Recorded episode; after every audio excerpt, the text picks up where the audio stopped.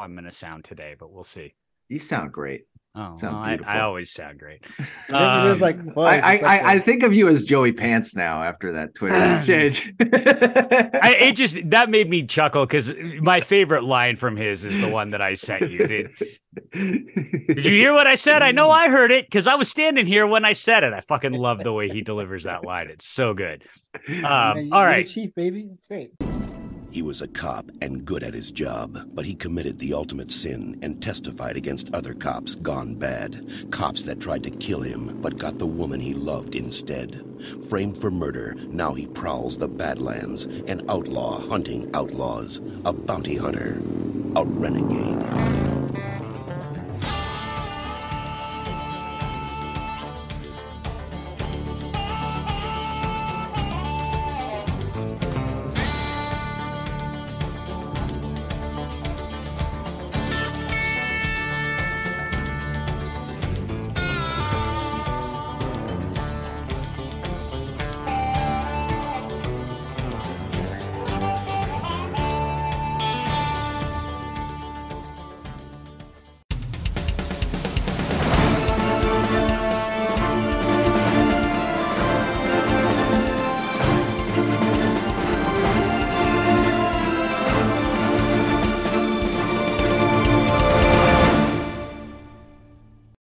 Right, ladies and gentlemen, welcome back to this week's episode of Action for Everyone. I am, as always, your host, Mike Scott, for this here April 16th, 2023. Uh, joined as always by Vice Victus. Vice, how are you?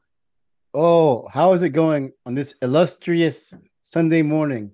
We got a it's supposed to be a calm show, but it might get hot today. It's gonna be some good stuff. So we got yeah, we're ready for this. Had a good to see you guys. And we've also got uh, Liam O'Donnell, uh, who has just cele- finished celebrating his birthday. Liam, how are you today? I'm doing well, thanks. Thank you. And thanks for everybody for the uh the well wishes this week. It was very nice to see. There's How proof does it- positive that the older you get, the hotter you get. You like you like the, like white Angela Bassett. It's crazy.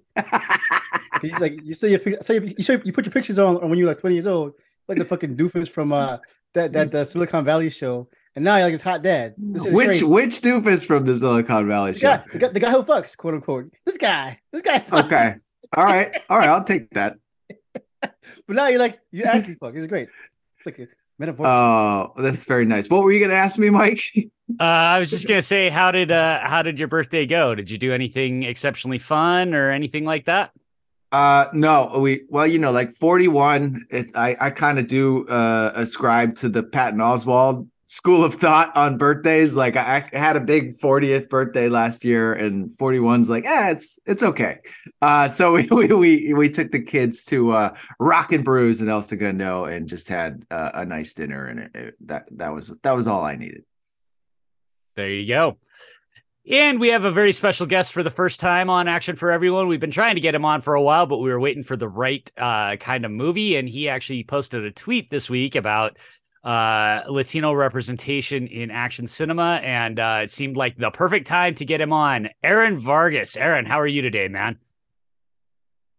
I am great. Uh, thank you guys for having me on. I, I love your guys' show. I've been listening from the very beginning. I've been following you guys for a while now. Um, it feels it feels like surreal to be on the show, but thank you guys for bringing me on. I'm so excited to talk to you guys.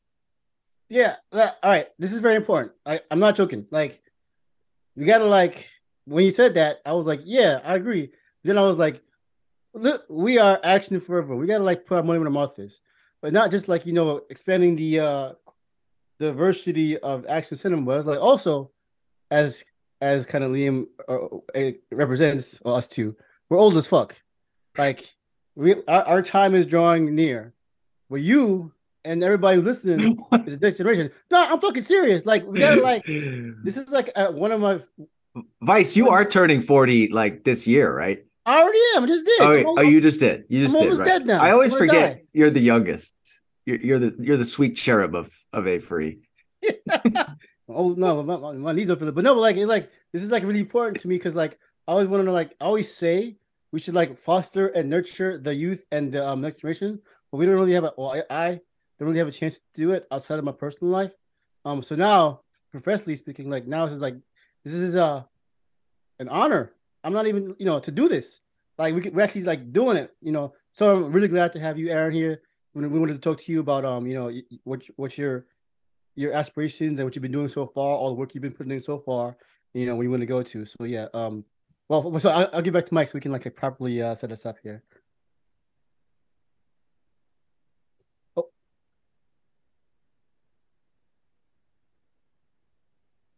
Oh, you know what? Uh, Mike is I think you're muted. muted.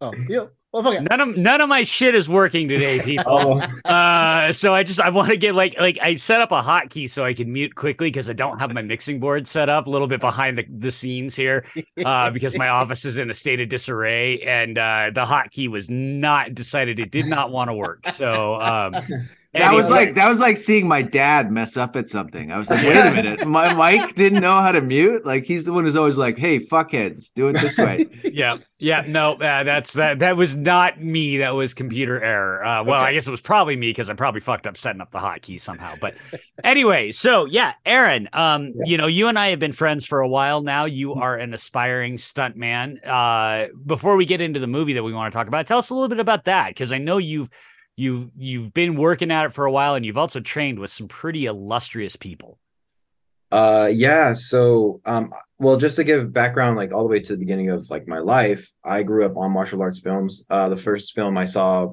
according to my parents was Rush Hour. I I burned their VHS and and then since then it's been VHS after VHS, Enter the Dragon, American Ninja, you know, you know, go through my life, you know, I was a big Van Damme fan. Um and then when I got into college, I had to kind of drop martial arts for a little bit. Um then once John Wick 3 came out, I was like okay, I have to find a way to do this for a living because this is like this looks like what I want to do for a living. Um, just for those that don't know, I'm about a month away from graduating with my bachelor's in uh, mechanical engineering. Um, so I was doing school for a while, and I've been I've been at school for a while, and um, I was like, you know, this is great, but I think I have a passion, and I think this passion is stunts, and I think I need to really pursue and see if I even can. Um, but then COVID hit. COVID hit, and my and my little journey was at a at a stop for about a good year until um this place called Jam over in um it was in Reseda, California, um started doing stunt workshops. And I didn't know anybody in the stunt world. I didn't know anybody, had no connections. No one was even following me. So I was like, all right, well, let's let's check this out, see how it goes. Um, then I got to meet people. I got to meet some really, really um, you know, top-notch stunt coordinators. Um, got to meet Simon Rhee, you know, guys like Vlad Rimburg, um, and even running into them on the street, run into Lewis Tan and stuff like that. Like it's it's just it's been a, a good journey from that point in 2021, I believe, until now. Um, now I'm starting to make connections and got some gigs, unpaid, but that's how you got, you know, that's what you got to do. That's what you got to do. So um yeah, man, it feels really good to be in this early stage of my career, and um, you know, hopefully it can build from here. I'm just trying to work it as much as I can. Um, so without giving, you know, too, I guess, like without rambling on so much, um, yeah, I'm just working hard at it right now. What what was the movie that went through Jam Gym recently? I remember watching it. What was that? Oh, day shift. Day Yeah. Shift, right? And then and then Jam is closed down, unfortunately now, right? Yeah, so Jam and Reseda is closed down, but um, Travis Wong, who runs the gym, was able to find, I believe, a location in Van Nuys, which I've been to. It's a great location. Um, but yeah, yeah, so they're back up and running now. Well, that's great. Yeah, no, I, I I'm kind of fascinated by that whole scene, and uh, and and and kind of like so. So you just basically can walk in and and and pay for a class, and there. What what was the first step there? You're like you walk in, you're you're a regular ass dude walking into like a stunt gym. What what's that first day like? So going into there, okay, so they don't really do the workshops like frequently, right? It's like uh, maybe during seasons uh, when Travis or when Travis, yeah, is usually there. Um, going in there was interesting because I thought everyone was a beginner like me. I thought like, okay, no one knows anybody, great. And then like about day two, I'm like, wait, everyone knows everyone here. I was like, they're all actually working. Most of these people are working at Universal Studios. Most of them have a gig with H, you know, with like HBO shows or or even with like the fast movies. Some of these guys are gonna go to jobs after the classes. I'm like, mm-hmm. what the hell? So I was really the only like regular Joe in there. And that was and that was weird. And that but it was assuring though that people were like, hey, I don't know you, but you look like you know what you're doing. And that was right away, I was like, okay, this is what I meant to do then. Because if people can kind of see a little bit of that passion in me, and they're and they don't even know me, that's that's a good sign. Um, you know, but it's hard. It's hard because I can't go all the time. I live about an hour away from LA and an hour and a half for traffic. So um, it is tough, kind of like making the trek a lot. But what I do, obviously, as you guys see, is record my videos, put it on social media, and um, and when stuff comes up, people do hit me up though, like, "Hey, I know you're in Riverside, but can you come to LA to shoot some stuff?" And I, I make, I try to make it work, you know. And it's tough working full time, school full time, you know, family obligations, all that stuff. Um, but hey, you know, that's the hustle. You, you know, this going into those gyms, you realize it, it's a hustle. You're there to train, but you're also there to network. So um, most of the time, though, it's not classes. It is just open gyms. People just go pay ten bucks for like a two hour session, twelve to two thirty, and you just train. You just train and, and, meet people. And if people want to come up to you and ask you questions, it's all good. And um, I've got to meet guys like Aaron Tony. Even you know, um, it's been really cool to meet him. And he's like training like crazy, and you don't want to bug him. Got to meet Jeremy Marinas, who recently choreographed John Wick 4. Like you meet these people. That doesn't mean you're going to get a job, but it's at least right. good to put your name out there and be like, hey, my name's Aaron. And they're okay, cool, Aaron. They probably won't remember me, but it's all good, you know, because if I keep going there, maybe my face will kind of register more and stuff like that. So again, you know, stunt work is like it's it's a hustle I've learned, and it, and a lot of rejection is going to happen too.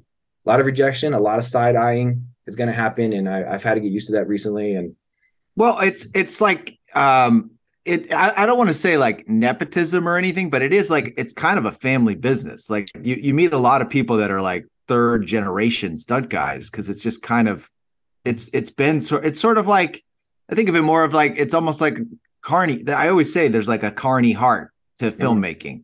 And so like you know if your dad's uh, or, or or grandfather in some cases is a stunt guy it's like yeah you kind of get pulled into this family business well, it's funny you mentioned that because there is someone right now, a little bit of a younger guy, but he is the son of a big stunt coordinator, um, and he is like he's he's just making his way in there real easy.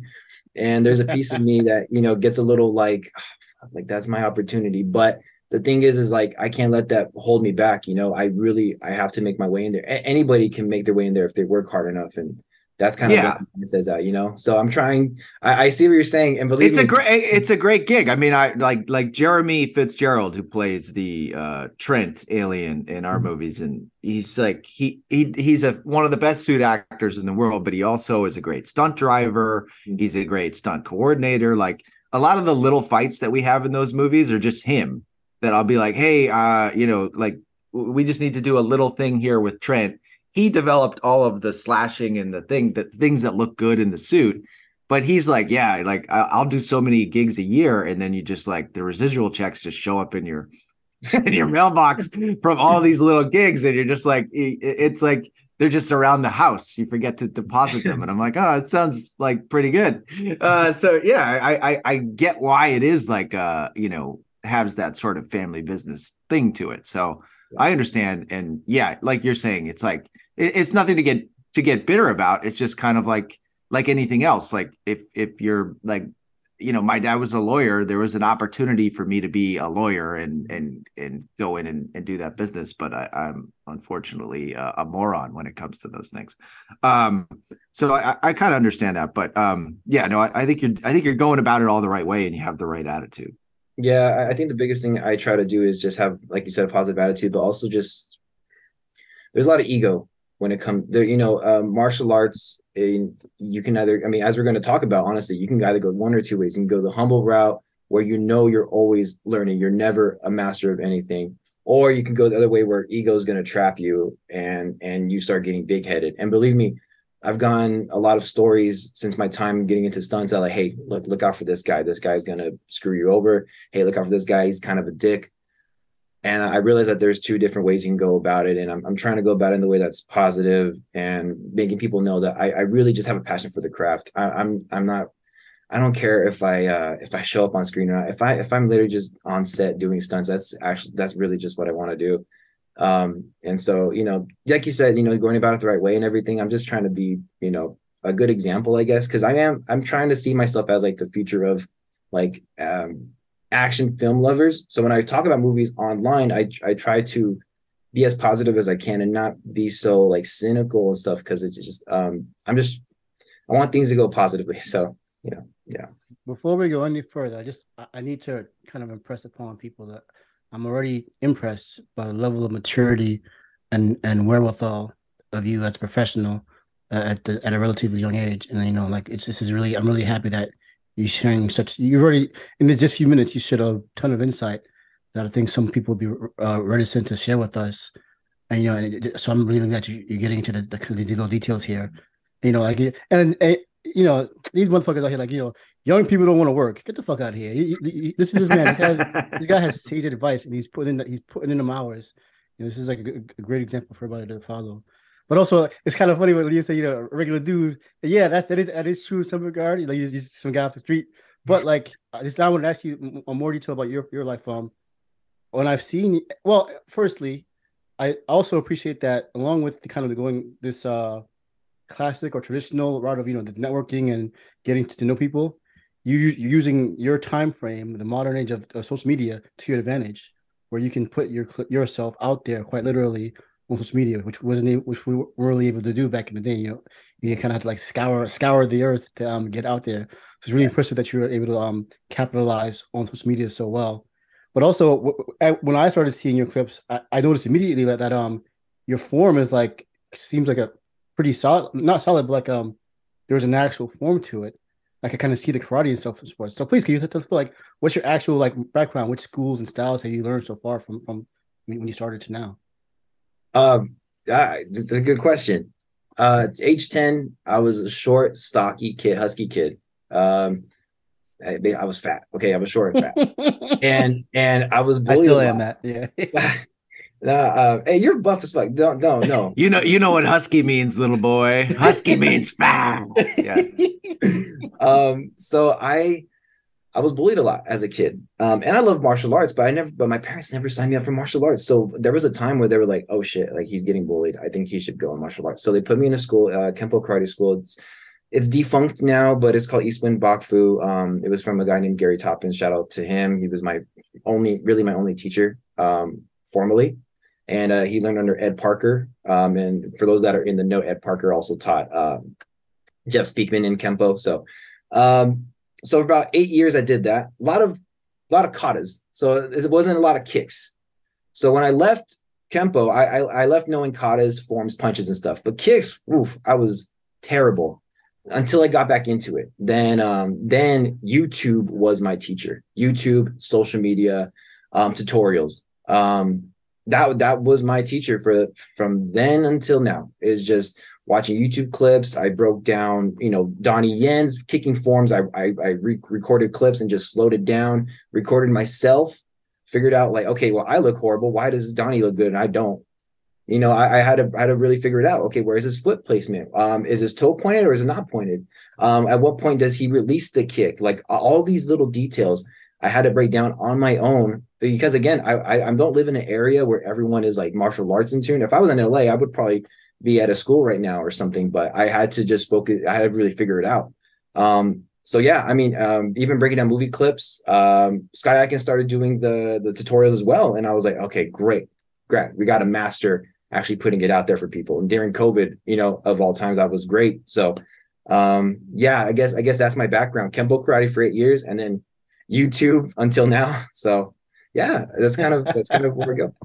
Yeah, it's just so it's so kind of it's so surreal. Not or it just again in this time frame, like you know, you have guys like the Martial Club who are kind of like they kind of had a similar like they learn almost always from almost all from combination like street style, like you know, street tricking and stuff, but also like yeah. watching movies and, and kind of picking it apart themselves in the same kind of process that you you said. And now yeah. they're fucking in the movies, you know. Now they yeah. they, they, want to answer, you know, like like it's, shit is the shit is that real. Like like this is a whole new kind of ball game, like we, having this the world, this pool of knowledge from around the world at your fingertips, then it's still incumbent upon you, um, with your passion, your direction, like how do I apply that to what I want to do?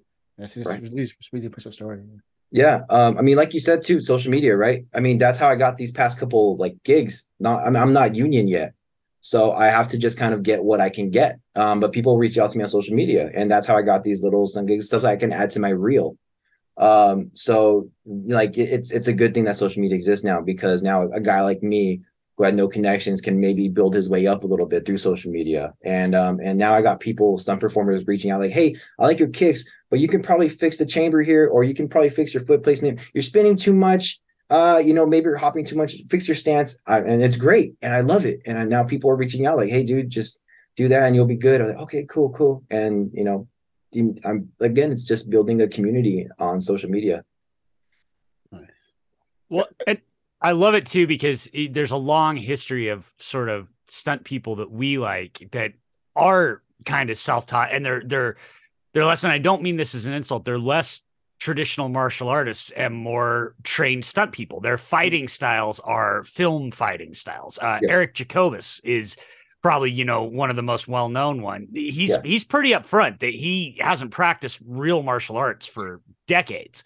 Uh, the, the, everything he does is designed around stunt work and film work. But even, uh, you know, you mentioned Jeremy Marinas, the great Jeremy Marinas from 8711. He started as a tricker. I mean, that was really what put him on the map was he was a he was a tricker in the Legion of Extraordinary Dancers. He he that that was where he he hooked up with Jon Chu um as a as a dancer more than a martial artist and now yeah. he's you know now he's in 8711 so yeah. you're you're you're on a path that i think kind of what Vice was saying that uh, 20 years ago was maybe not a viable path into this industry, but with yeah. guys like Martial Club hitting it big, it is a viable path now. It absolutely is. And and I think it's probably the right path for a lot of people now.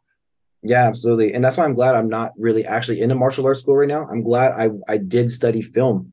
Um, because when I was getting back into martial arts, I didn't think stunts right away. I just thought martial arts. I want to get I just want to be good at martial arts again. But I was studying film though because I like the way they look. Um, but then when I got into stunts, I was like, well, I'm already studying film. I was like, um, if I studied Muay Thai the whole time, I'm probably not going to translate well to film. So if I just study Donnie, if I just study Jackie, I'll be able to kind of like like see how they work. Oh, okay, stacking exists. What, what's that? He's not actually hitting them. I figure that out. Figure camera angles. You know, I figure out how to how to add sound effects and stuff. You know, it, it's a good thing I'm not traditional because otherwise maybe I would look a little weird on film or or in my screen fights. So um, yeah, I'm yeah, yeah. There, there's that issue. I mean, that was um, when I, I mean, Bernhardt's kind of had an untraditional uh, background, and he, mm. you know, when he was on the show, he's like, no, no, no, I actually did study. I was like, okay, but um, he he definitely is a little bit of a hybrid. And then he was talking to me about this movie that I was supposed to do last year that was going to have a wrestler in it and he was saying like the danger of working with like UFC guys and wrestler guys is that yeah. they just don't necessarily like think about things the same way as uh as film fighting right. and he was uh he was just coming off extraction 2 which by the way that was a trailer that we probably should talk about um and and he he was saying you know some of the some of the people that come from that real fighting background they just can't they they they they, they think it's so ridiculous that you're doing these you know, the, like explain explain how you're you're never really, uh, especially today. I mean, I think this is kind of one of the things everyone goes back to. Oh, Hong Kong. They, they kicked each other in the face a lot more back then. Now it's a lot of your hand is passing in front of the person's face as you turn, and it's all about timing. Yeah, exactly. Like for example, like the Mike Tyson hook, right? Everyone wants to do a Tyson hook where it's like your your, your elbow is bent but the real you know film fighting they they taught us you know really like extend your arm out wait till it passes boom hook. You know that way that way it's able to it's just like the little nuances little little subtle changes and stuff that you have to really realize. And um yeah i mean i i the biggest thing i've learned so far in my stunts is safety. Safety you know make sure you don't hurt your fight partner. You know do extend your arm sure but make sure you're at a good distance away because the camera can stack it right? Camera camera can catch it just keep your distance. It's fine. And uh, that's one thing I've learned too is like if I was a if I was a fighter, I probably wouldn't be able to adjust that well. But thank God, you know, I've been able to kind of figure it out and, and study on my own. So yeah, it kind of reminds me of just yeah, it kind of reminds you. There's a few exceptions where I think it works. Is uh maybe one of the, the more most recent or famous ones is when uh uh GSP uh, uh you know former welterweight champion. Mm-hmm was a Winter Soldier fighting, you know, Captain America. But I think yeah. he has a specific for one, like he has a more formal karate base to his. He mm-hmm. himself is unique in, in UFC because uh he has a more formal karate base to his wrestling, and so he's he kind of used to like the katas and the movements, the forms, that more so than the actual actual wrestling. But also too like uh part of why he left because he was uh I think he, I, there's a, there's a, there's some stat where he's like the he has the most ring time of any fighter like in history, like because he has these long drawn out fights. That's part of his style. So he's like he, was, he doesn't want to get hurt either. He was he's tired, so he uses that his particular like style is suited to get the nuances of screen fighting. But on the other hand, you have people like um who are, where their attitude or just their their, their aura makes Mhm. it work. Uh, one guy, uh, Mean Keith Jardine. Uh, he was in that uh, was Inherent Vice as as the goon. Like he, he didn't really do much fighting in that movie, but like just he's a, he's a bad dude. He was a, he's like a tough fighter uh, when he was actually competing, and just his presence kind of makes the makes the scene work because you could tell, yeah, this guy really can kick somebody's ass. And it- Oh yeah, I, I I didn't mean to say that they can't cross over because Oh, no, like, no, no, uh, yeah, you know I like I I, I love Michael Bisping too. I think he's a great Yeah. presence. And yeah, he- that's, he- that's, that's that's it's all about being like, um, coachable, and some of some people aren't coachable because they they grew up actually you know breaking people's cheekbones. Yeah, and he's also the, the kind of like exception because like uh, he's always been a character, so that translates Yeah. perfectly to, to the movie star. I mean, he's like he's just a, this this character is larger than life. So yeah, that works. And there's Um, there's I mean there's an entire lineage of Hector Echavarria directed movies that show you that UFC fighters and MMA fighters very often do not make the transition well. uh, because those are by and large completely unwatchable movies. So um you know, I, I throw throw out an, a title of the one of those movies just because uh, I'm lost. Who- Oh, I don't. I don't even remember him. Okay. Um, yeah, but around 2010, he was kicking out movies. It felt like every six months, all populated almost entirely by ex UFC and uh, and and and other MMA fighters, and uh, they were just they they just were they weren't good. Everybody looked stiff. Everybody looked like um just well, they looked like fighters that don't know how to screen fight. Is is really what it looked like.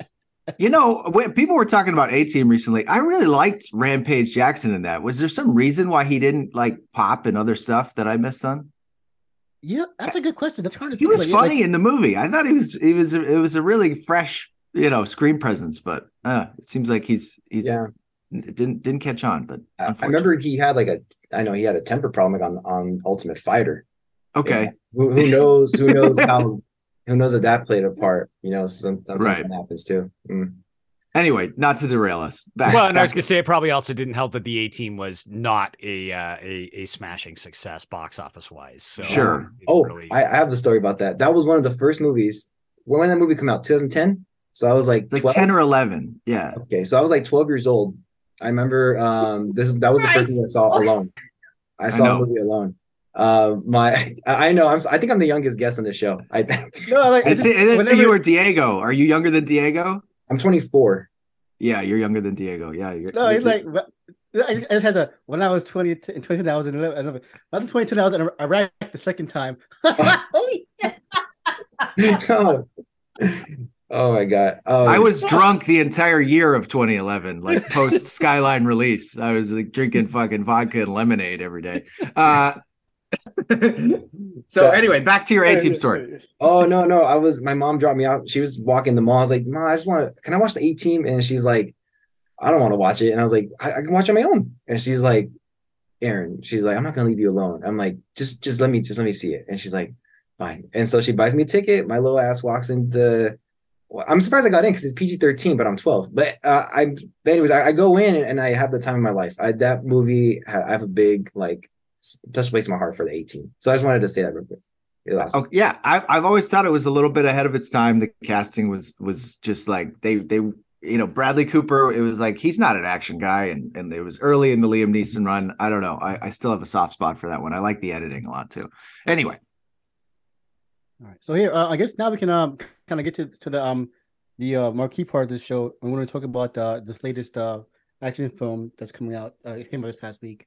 Uh, we'll talk about Fist of the Condor, and uh, I, I'm really glad that we have you here because it's kind of things that we were talking about, like both online and as I would, well, I'll get into more. I the interview I had with the great Marko Zaror.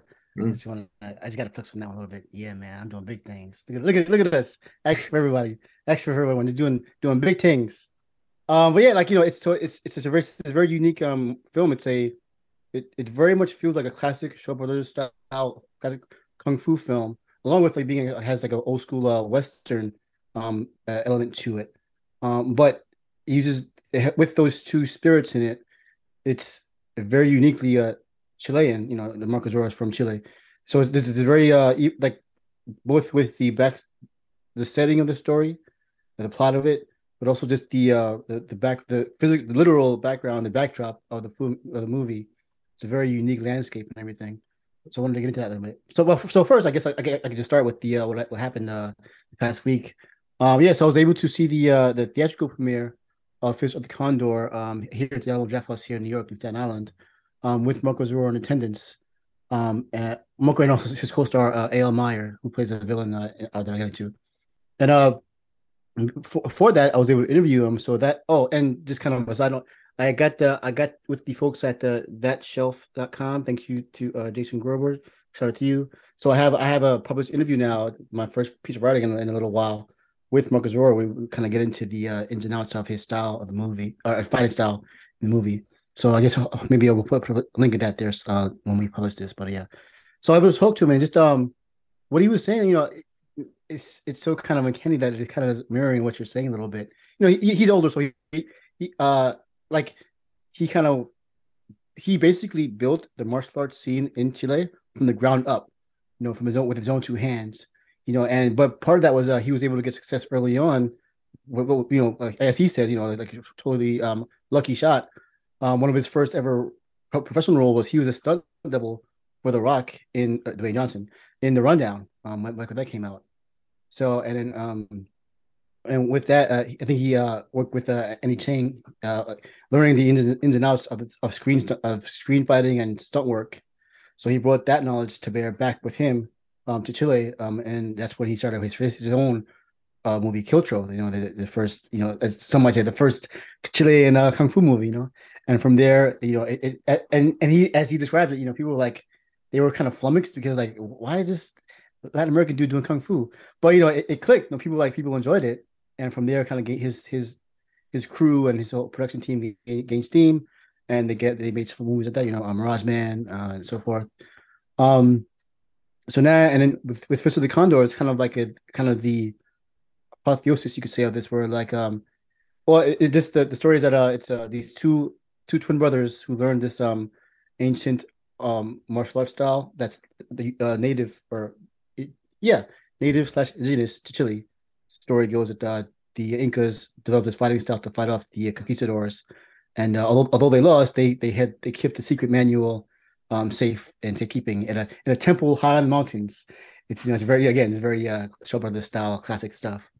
And then this movie is uh, the two brothers who are now enemies um, fight it, it, on a closing course to obtain the manual, but also just to get revenge upon each other, uh, because that's how these movies go. It's kung fu movie, gotta have revenge. Um, so yeah, but it's, it's really cool because as I was talking to Marko about his style, he was saying, oh, over the years he he he had started out with the uh, karate, taekwondo, and um now in these you know and you know I think probably the probably his breakout role of course was uh undisputed three with uh, Scott Adkins. You know, people got to see his the full his full power. He's he's he's a, he's a very he's a tall person over six feet. he also moves like a like lightweight. He's so fast, so quick. Um, so that's that's part of always been his signature style. Like it's, it's almost like this Panther style, if you will. What was Undisputed Three your introduction to him, Vice? Where, yeah, yeah, that was yeah, that was mine. And then from there, I kind of started try, try to going back to the other, so like Kiltro and Mirage Man and uh, uh, uh Redeemer. I think my, my Redeemer was one of my favorite ones. What about so, you, so, Mike? When did you first uh, discover him? Nope. Yeah. Keegan. Oh God, Dad, Dad, Dad, let me come over and use your computer. Uh, yeah. Anyway, uh, uh, Kiltro was actually when I first discovered him. I don't remember where I was reading about him, but uh, so I was actually pumped for him to uh, be an undisputed three. Like I knew he was he was gonna be a, a big deal in that movie. So um, because I had already seen at that point, I had seen Kiltro, I had seen his first movie, which I can't remember what the name is. It's it's had a couple of different names. Um, Into the Flames is is what the U.S. name is, and I had seen Mirage Man uh, by the time he was in Undisputed Three, so I I was pretty pumped for for him to show up, and he did not disappoint in Undisputed Three at all. Yeah. So yeah. So um, and he so in this latest feature, Marko kind of describes how um now that partly partly because he's older, but also probably because uh, he was uh well, essentially uh, he was coming back. He went back home to kind of figure out his next move. Then the the coronavirus pandemic happened, of course, during 2020. So he was basically like, come on, like he was kind of not stuck, you know, in, in Chile, so to speak, because uh, he was preparing, you know, about to do um training for the movie, but fell through. So he was like, I'm just gonna, I'm gonna use this time wisely to uh, just train, you know, get get myself in shape or get myself, I don't know, uh, and, and you know, keep my wits about me. So he essentially like went into the mountains to like like, like a monk to train. Like that, that was, that was kind of the uh, strange coincidence of this pandemic for him, and in doing so, he kind of developed the idea for the movie. You know, again, all the old school kind of mystical or, or spiritually uh, philosophical stuff in the movie. And part of that, what was so fascinating is that as you see in the movie, he has this uh he kind of retrained himself where he he has he has more um mobility based conditioning like it, it, it's, a, it's, a, very unique mix of like old school like classic training and martial arts with newer modern uh, scientific or even um sports medicine kind of physiology stuff going on and so we, we, you and you as you see the movie like there's like you know there's a there's stuff like you know standing on a log you know using a using a uh, wooden dummy but he's he's using um elastic band and he's using he's doing bear crawls. It's all these kind of really um up to date techniques that he's using in the movie. And then of course you know then it gets to the uh, really cool great fighting scenes where you know he's where he's kind of bringing the full uh the uh the, the styles to bear. And I guess maybe the biggest point of all as far as the fighting style goes is that as I mentioned with this these training techniques and like this kind of his kind of zen approach to it from that, that year in the mountains. Marko Zaror has essentially created a brand new fighting style. Like El Puño de Condor, the Fist of Condor, that can be a real style now. Like the way he, the way he's at, way he describes it, the philosophy of was using both um animal mechanical movements along with like the kind of uh, the more philosophical like imbuing his homeland into his body, like on a, on a, on a spiritual level. Like so, like it, it, it, it, it's like the same kind of style, like you know, crane style or man style, tiger style. But no, this is like condor style, and it's it's real. Like it's like I mean, again, there's it's the movie, so there's like but you know, there's like there's uh jumping, you know, ten feet in the air through your hands, you know, all kinds of crazy uh kung fu movie stuff. But no, the actual philosophy and the and the mechanics at a base level is a real form, and it's really impressive to see. So hopefully, you know, when people watch, watch it, if they haven't already, um, so it's premiering on, on Hi-YAH TV now. Um, it's just a really I don't know. It's it's uh, you know our our friend one of the wise men Times kung fu Frankie. He he has a he's going to write an article soon, and he, he, he was also struck by this how how spiritual it feels. Like it, it feels like the real raw spirit of martial arts, not just films, but like the actual process of kind of you know breaking yourself down and kind of getting in getting into that oneness or whatever. Like I, I have limited martial arts experience myself, it's, uh, more combative based. But you know, I did have to do some meditative stuff and some yoga stuff back, and, and, and now too. So it's it's that I don't know. So I guess we'll talk with Aaron. You can kind of get into this. Like, uh, it's a this, this that people say the Zen feeling, but I don't know. It's a that's kind of oneness about it. That uh, of when you're when you're when your mind body connection is, is all one. I think that for me, I was able to feel that through this movie that I haven't really felt like a lot of other movies, that, and you really would expect it from like what, what it seems to be like it's like a, a fun action romp. But yeah, I, I, yeah. Oh, bottom line to me is that Fist of the Condor, Condor is a very special martial arts film, very special film in general, and it gets a lot of stuff so well uh, for a modern context. And again, you know, just being like you know having that back that other context of Marko kind of making he's putting Latin martial arts, Latin American martial arts on the map almost single handedly. You know, um, so yeah. If anybody, if anybody else has seen the movie, then you know, know your thoughts. But yeah, I was really impressed by this. I, I really love this.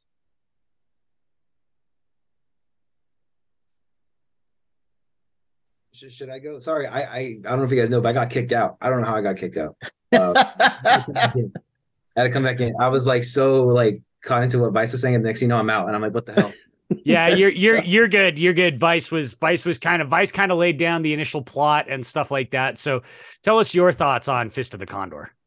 Uh yeah, so uh, this is probably tied with John Wick 4 of course, as like my favorite of the year. Um, I think it's great. Like Vice, you mentioned on Twitter, Marko Zaror is both in probably the longest action movie of the year and the shortest, and both he shines in, and that, I think that's great. It's for me, it's I mean, my opinion, it's long overdue. but the fact that he's getting to shine now is fantastic. Um, you know, one of one of the things I, I realized when watching the movie, I remember that them talking about how it was filmed during COVID.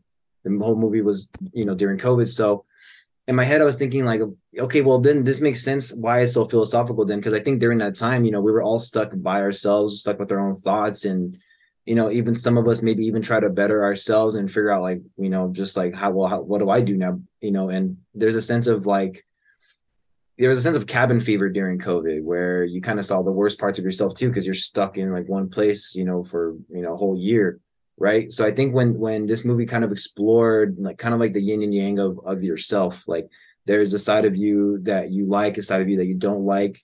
And i think both of them you know having the twin brothers was kind of like that like yin and yang of like look we got the evil brother we got the evil guest and we have the good brother. And i, I thought that was fascinating. And forgive me by the way i'm not eloquent with my words. So a lot of the time it's going to be like remember when he did that thing? That was cool. Um so i'm going to try my best to kind of to kind of So like, I- our our show is like not far from the Chris Farley show when we talk about these Yeah. movies. Anyway, remember when you did that? That was awesome. So it's all good. okay um so i you know i thought that was really cool that he got to explore that in himself and it's by the way in latino culture you know i think most cultures but in, in you know because i'm latino I, I can see that there's machismo in our culture right it's it's a topic that we don't really actually address have yet to address um properly and at a at a at a big scale but this movie kind of deals with that a little bit because the, the main theme of the movie is ego how does ego trap you how does ego keep you from reaching your full potential and um and going back to the yin and yang thing, it's like, yeah, it's great that this brother is good and all, but he left his family. You know, he's not perfect. And then you have this evil brother who killed their, you know, the master. You know, both of them have flaws, and both of them probably need a little bit of each other in order to kind of like, you know, kind of master the fist of the condor. Because the whole talk is like, well, he mastered it. Well, no, I mastered it. Or or you know, or like he has the book. No, no, he has the book. It's it's kind of a little bit of that that struggle within yourself. And I think that movie kind of explores that a little bit, and, and that's why I love it. Is because I'm like, dude, look at this big guy. He could easily be like an egomaniac. He could easily like, but no, he he's able to kind of like go about it in this humble, self-reflective way um, in telling the story. Um, and so that's why I really love Look Fist of the Condor on top of the fight scenes. Um, like like Vice or said, in my opinion, I think Marko Zaror is uh, similar to like Wesley Snipes in the way that his movement is unique and hard to replicate. Like I tried doing that whole blade recreation stuff. If I tried doing a Marko Zaror thing, I, I I would fail because Marko has like a, a little almost like a like a salsa dancer a little bit in terms of his movement. He's very fluid, he's very loose. And um and he and then he implements like not only like traditional kung fu, but he has like tricking, right? He's doing like B twists in the air to mimic the condor. He's using XMA, like like super like fast movements and in his katas, and it's and it's fascinating to see, and that he's incorporating not only the old school martial arts, but he's also embracing the the new, the you know the the new stuff, the tricking, the XMA, and he's creating, like you said, his own style. And I think, and that's why I love seeing it on screen. And by the way, he's a buff ass dude, so seeing that 4K big screen in your face, it's like Yeah. wow. Or you're like, you know, I've never seen someone like that. You know, as a kid, I would have loved to. All I had was Van Damme. He was the most exotic, you know, person that was like in, you know, in action movies when I was a kid. I and and seeing this guy now a Latino doing it, it's it's, it's freaking cool. So um oh, He, he looks like he has shoulders on top of shoulders. Like Yeah. it's like there, there's a normal shoulder joint, and then there's Marko's shoulder joint, which is on top of the other shoulder joint, and it comes out in every direction. It's insane looking. Yeah.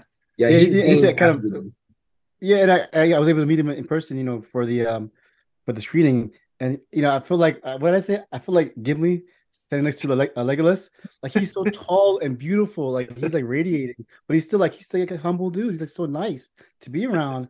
I'm like, I, I'm like, like the light. I, I can't stand next to this light. It's so it's so vibrant, you know. But yeah, you know, he had a humility about him as well. And oh, and, and in the, well, I guess I, we, we forgot to say, but uh, I guess we'll go into uh, for the audience, we have some spoilers here, so I, we forgot to mention that, but um, we'll, we'll we'll try to keep it light. Um, the, the movie is pretty sparse plot wise, so but still, we may get into spoilers. So one one one point I want to bring up is that uh, about the Latino kind of there's some great jokes here. Like uh, there's a part where he goes to the bar, you know, has has the uh the traditional bar fight, you know. But and again, that's where that machismo comes in. The uh, they, these guys are like talking shit to him, and they're trying to like you know um they well, they, they say "Ooh, who do you think you are, Jackie Chan?" You know, like, or, or they say, uh, he, he thinks he's Caine from Kung Fu. Like, like, and I, I and I'd asked Marko about that, and I, I kind of imagine that when he was coming up, people thought he was crazy. Like, why is like again, why is the guy from Chile thinks he's fucking Jackie Chan? He must have heard that in real life, you know, when he's coming up, and and he kind of, kind of like did out of the movie. But even but then they say like uh one there's another scene where the, the evil brother quote unquote uh he's talking to his pupil the the, the bad guy in the movie uh, uh Kalari which I'll get into and he says uh what's my brother doing he's still going around like like the renegade which is a reference to the TV show the renegade starring Lorenzo Lamas which was back in the day like the early 90s uh like one of the few like Latino uh, uh like action stars that we had if you want to call it that but like that was a pretty pretty uh a hit show, I think, for its time, relatively speaking. Yeah, like the Renegade, he was he was basically as title goes, a renegade in like I guess like Southwest America, like drive his motorcycle around. He like, was he was like, framed for framed for a crime he didn't commit. Yeah, come on, Mike, man. I Mike, watched, Mike, do you? Yeah, is it in your binders? Do you have a binder full of Renegade? I don't discs? actually have a. I don't even have. I, I don't even have it bindered. It's in it's in uh it's in it's in its case. It's it's right behind me, but it's it's stacked behind a couple of other movies. Yeah, I have the Renegade complete collection. Of course, I have the Renegade. Your eyes lit up as soon as it as soon as he mentioned Renegade. But you know, again, that, that speaks like you know, like I like like Aaron, like you're saying, like you know, we kind of the there were so few and far between these icons of our cultures. Like you know, for me, with with these types, you know, or and then later on Michael Jai White. But, but you know, in Latin America, like in at least in the big American or global movies, there really wasn't that many people, you know. So the fact that he kind of mentions, oh yeah, this, like he kind of states that lineage uh, that we've kind of been here for a while. We just, you know, and now he now he's he's the next the, the next big icon for that too. Here, And, just um, just so we've got video proof. There, it's it's now. Oh my fucking god! Oh, I love it. That looks. Who is fake. the dude? Who who is the dude? The guy on the right Branscombe there. Branscombe Richmond is his He was name. great. He was Yeah. great. Yeah, he was great. He he's he's probably I mean he was a very famous in the late eighties, nineties. He was a very famous thug slash henchman. Uh, gets his ass kicked by Seagal and Hard to Kill. He's if you remember, he's the one that uh Seagal like breaks his hand and is like, I remember you. Yeah, apparently my Seagal sounds like Keanu Reeves for some reason. But But uh, yeah, and so actually, so I want to kind of another part of that is um when we talk about the lineage, um one of the things that I found out that he kind of that he talked about in the Q and A was that um there's a there's a character in the movie uh, the Condor Woman. She's the master at the temp at the temple, quote unquote, where he where uh, the young brother is learning. Well, they're, they're called they're both they're called the warrior and the twin, uh, Guerrero, Guerrero and Gemelo. And so she's the master at the at the Condor Temple, as it were. And Marko told us that that's his real life mother. Um she uh, Gina Aguad she's famous in her own right because she is from all accounts the first ever woman in Chile to get a black belt in karate. So he he himself is from this kind of unique lineage of of, of martial arts. And she and he said that you know the, the story goes that um long ago when she was you know in her prime as it were she wanted to be a martial arts star too but then he came along to she decided to devote herself to the family first.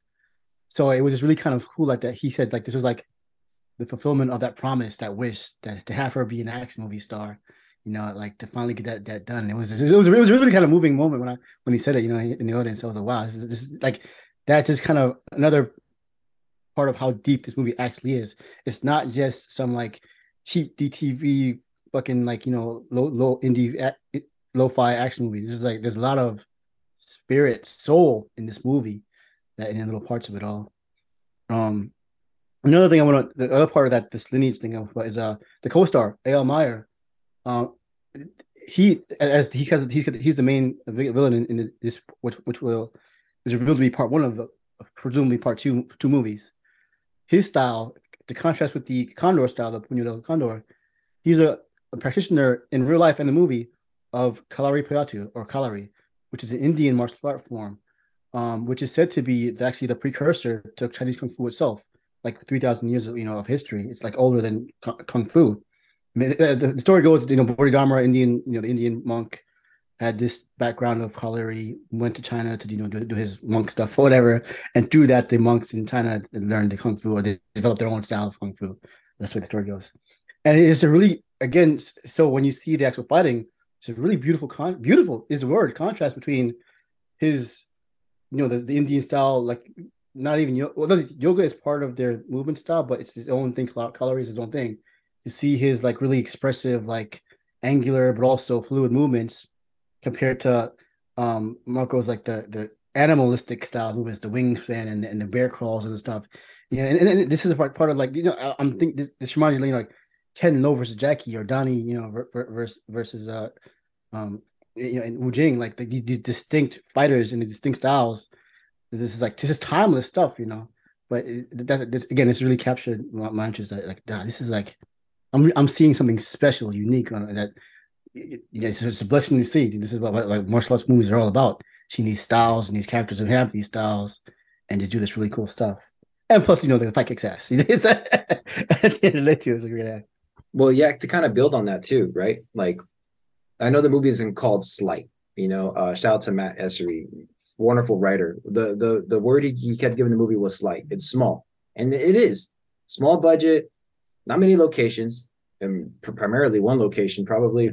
It was actually originally supposed to even be a web series. It wasn't even supposed to be a oh. movie to begin with.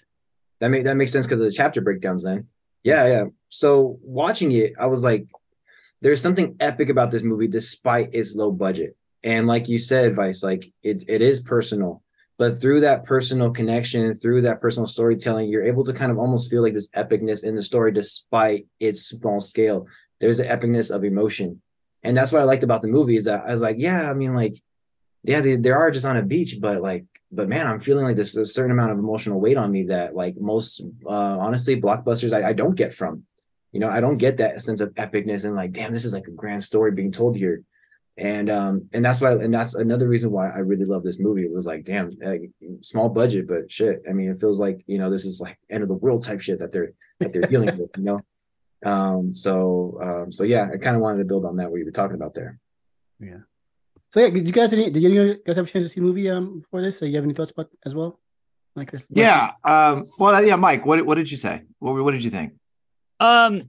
First and foremost, I I just want to tag on a couple things I said. Um. That yeah. Uh. So the uh the uh, the martial art that that Eyal Meyer does for people who listen to this show, they'll probably most recognize it. It's also uh, Vidyut Jammwal, the great Indian martial artist, is a master at, at this.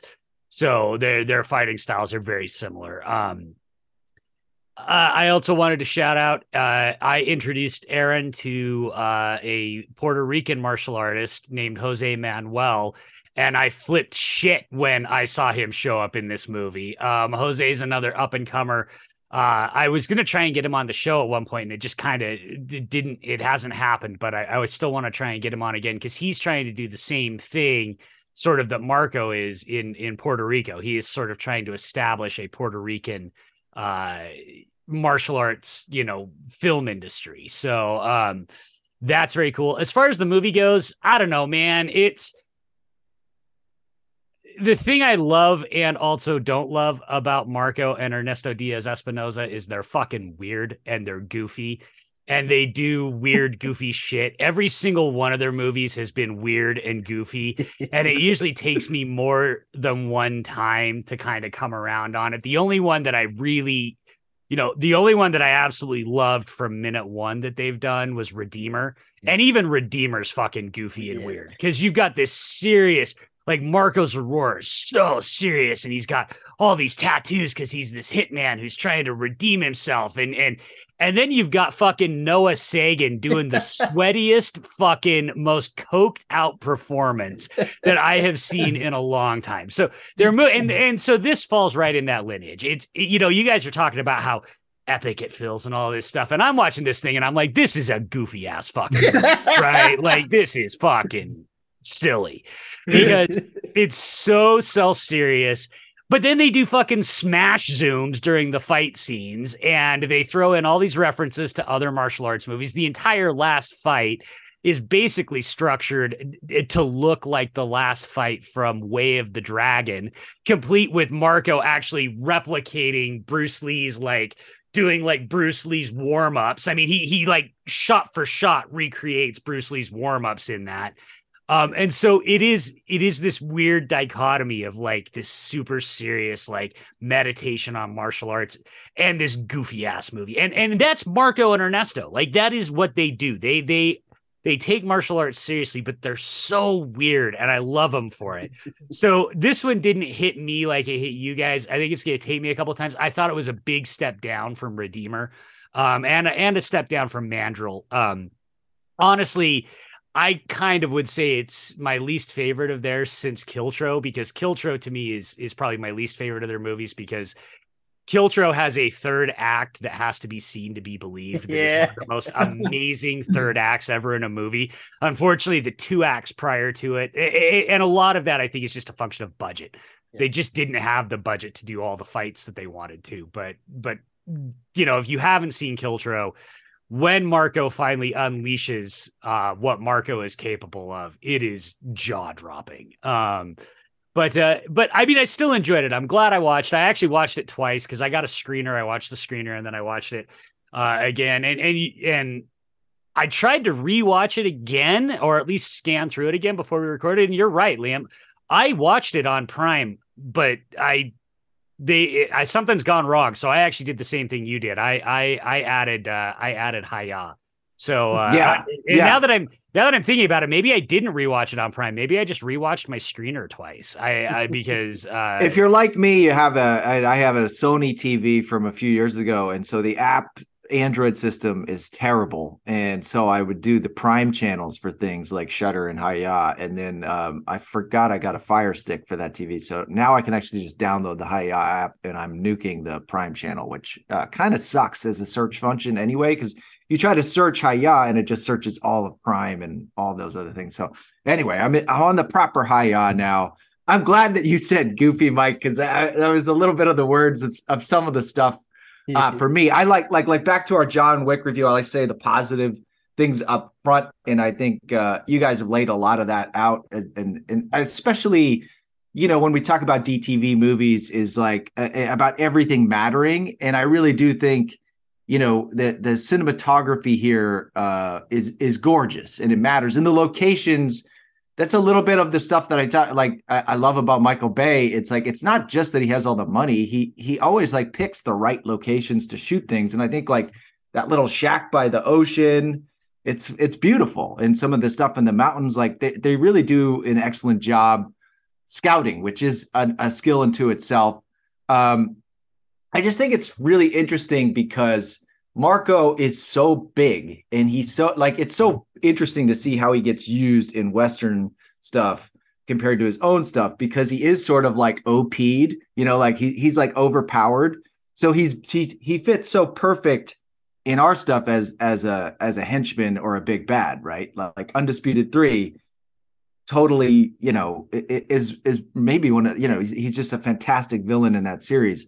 Uh, and then just in John Wick Four, he's he's like the the perfect John Wick Bond bad guy. You know, like I I think he's better in that than Batista is in in the Bond movies. Like he's he's kind of a perfect uh uh you know foil for those movies and he sets up the end he's great but then when you have him as the lead like he because he's so big and so strong and so imposing that they they kind of like have to make him a little weird so they're like like who's bullying this guy at the bar? And it's like well, he's got to be a weird dude. But i i thought the bar scene was was definitely a highlight of the movie for me. It's where i, I kind of popped.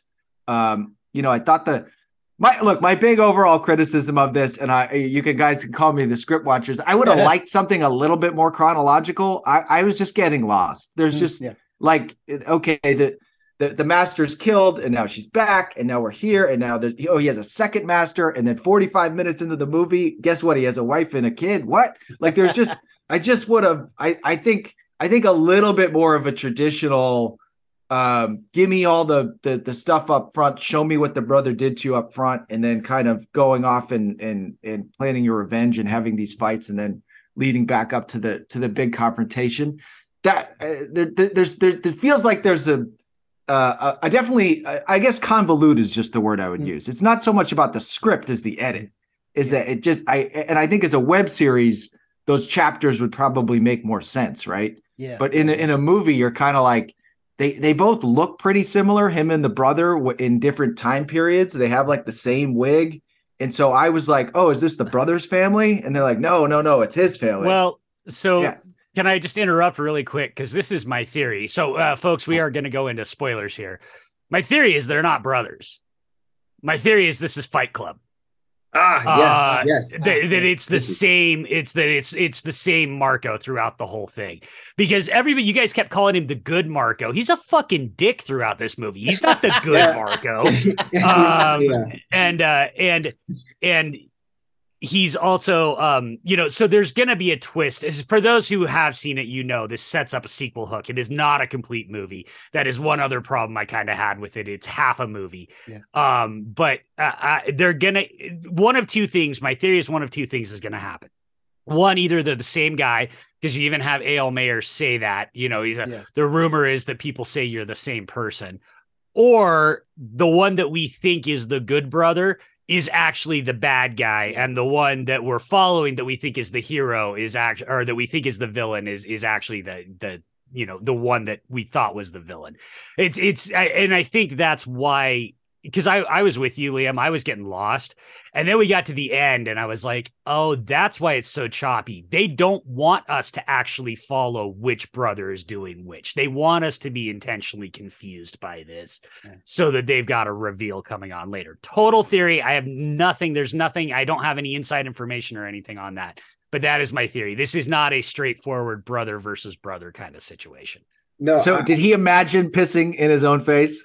That's that I think so. Yeah, I think so. That's that's legit. That's like him trying to kill the other half of him or like humiliate the other half of him. Oh, that You reminds know- me that somebody brought it up uh, that uh, this is not Marko. This is a new Letterboxd list movies where Marko gets pissed on in his face, like uh, because in John Wick Four, uh, spoiler, I guess, whatever. The dog pisses on him when he gets defeated. You know, I was gonna say, you know, like yeah, this movie's not without its goofy scenes, like like Michael, like like Mike said. I um I remember in the theater when he started getting pissed on, I was like, oh shit, oh. But then like like the stream stops, right? And I'm like, oh, it's done. And then it keeps going. I'm like, oh, oh. It reminded me of like Team America when like the the puppet is like throwing up and then he just like won't stop. And I'm like, let's go on for a little bit. Okay. And then there's also the scene where like the the bad brother is like behind a bush and he's like peeking through Yes. and like when he's running away on like Ah. oh, That- I'm glad you brought that exact shot up because that is the funniest shot of the movie where he's just like it's very it's very theater kid sort of like we're you know we're creatures of the night just- yeah but that's part of the charm, right? I mean, and Yeah. like by the way, that theory that Michael that Mike had, I had the same theory, except I thought it was stupid, except I thought it was me being dumb. I thought I just wasn't following right. But I was also like, dude, is this like is, is he really like the same guy? So yes, I had the same theory too. Yeah. Yeah, no, it's not you. It's not you being dumb. Um, because yeah, it, it's because if you notice also, they never the brothers never talk to each other in the movie. Right. They they they're they're in one scene together side by side when she sends the one off, but they never actually interact with one another in the movie. Now, that could also just be a function of this is a super low budget movie, so they don't have the ability to have Marko talk to himself, which I'm certain is why we also did not get, you know, why we're getting the sequel hook because that I'm sure this movie did not have the money for him to fight himself. This isn't the Yeah. one. You know, um, they don't they don't have that kind of money. Uh, they should have sprung for the VFX to just do a wide shot of him pissing on himself I would have liked both of them in frame at the same time for the pissing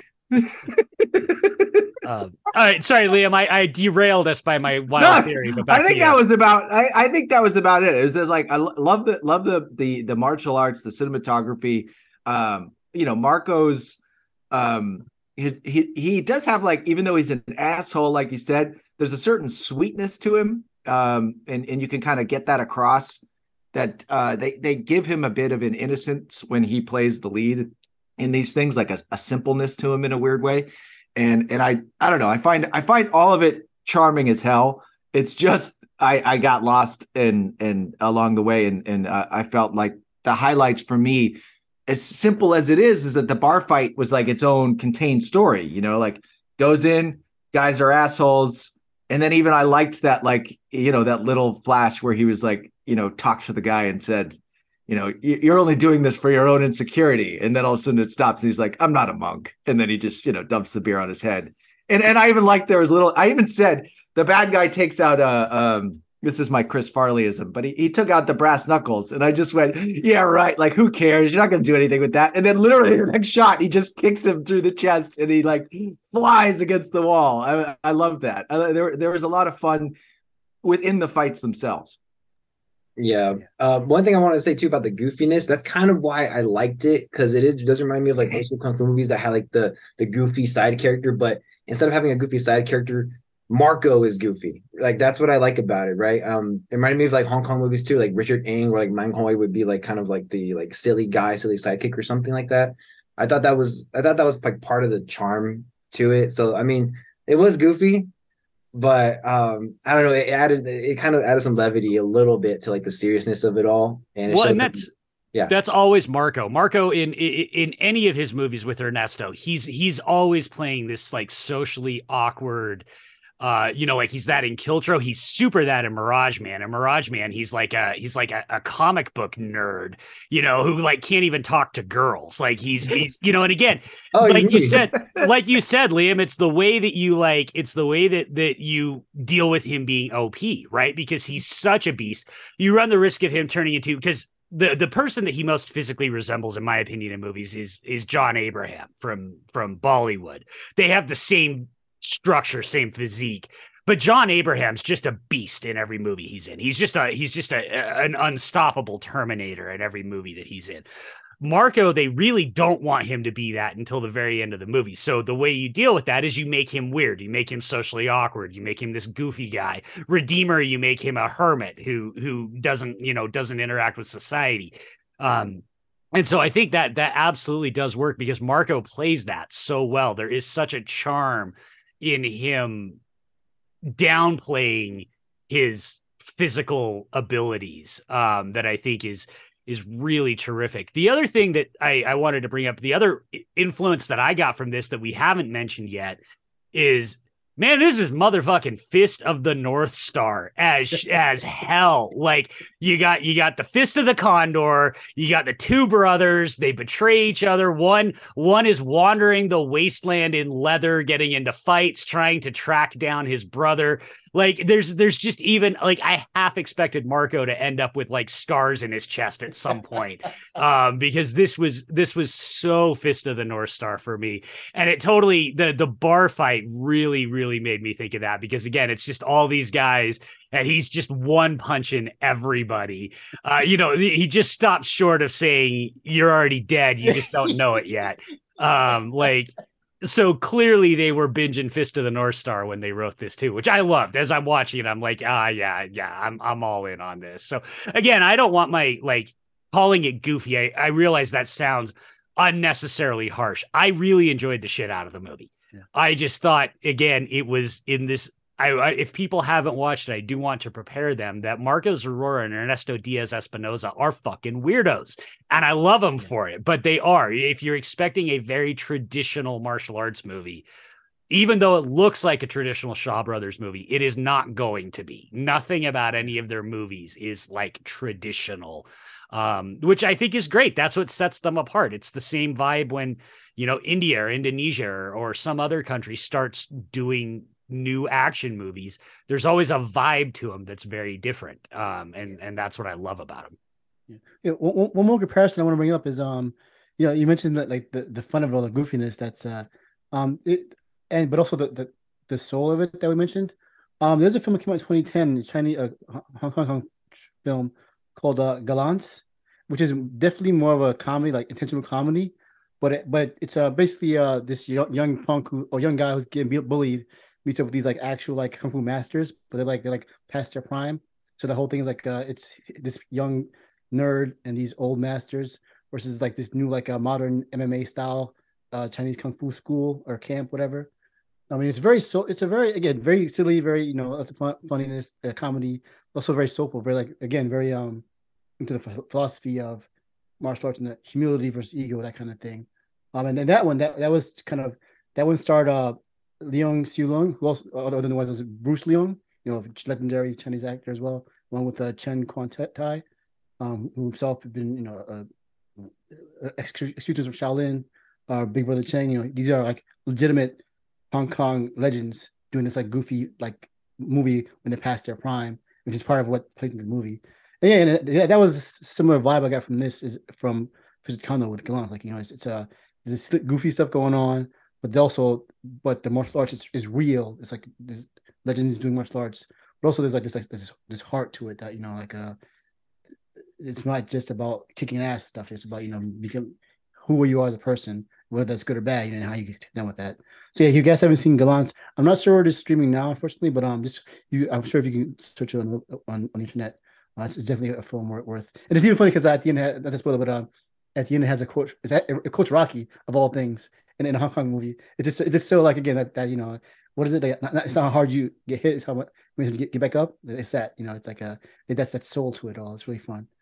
Um, but yeah, so yeah, um, visit Condor. Like, you take please take all of our how much into account when you want to check it out if you haven't already. Yeah. Um, yeah, for, for me, it's one of the best kung fu movies of the year. And again, like you know, just just having this John Wick four and this alone, like you know, I'm I'm set. Hmm. Like, but then I'm I'm good for action, but but you know, as we'll get into in a minute, we have even more stuff down the pipeline that's, that's we're looking forward to.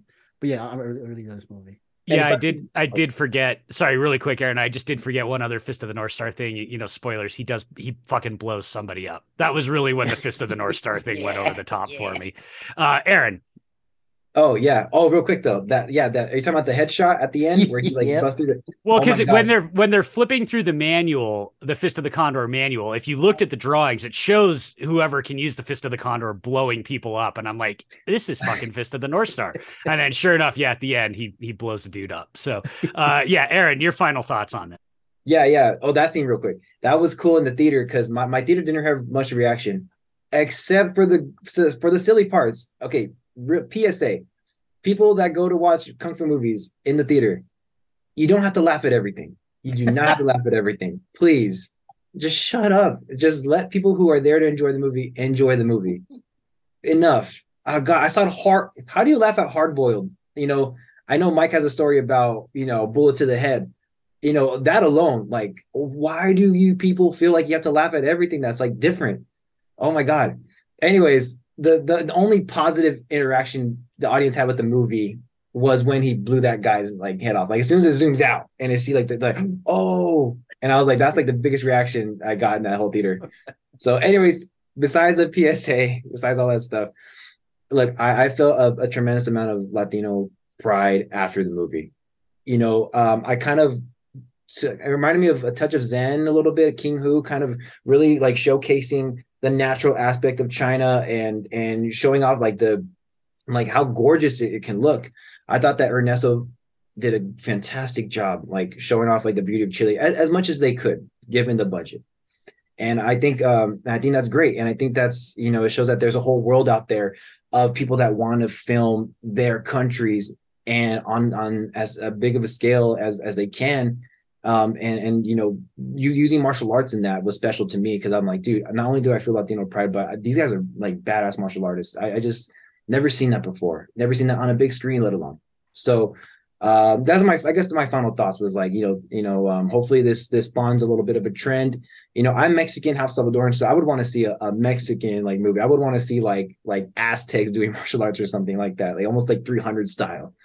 Um, yeah. so and, you know, and movies like Fist of the Condor open that the possibilities up. You know, they could even go the Inca route as well. Like, um, yeah, you know, without you know, don't want to ramble, but yes, I love this. no, I mean, I I think it's funny that you you mentioned the big screen and that like the two people that love the movie are the ones that saw it in the theater and the ones like mm-hmm. you're watching it on Hi-YAH at home. It's not quite the same experience to get that like hypnotic you know concentrated effect. So yeah. I mean i i think that's a that's a tribute you know to the to the whole experience and i'm glad you guys got to go see it in the theater.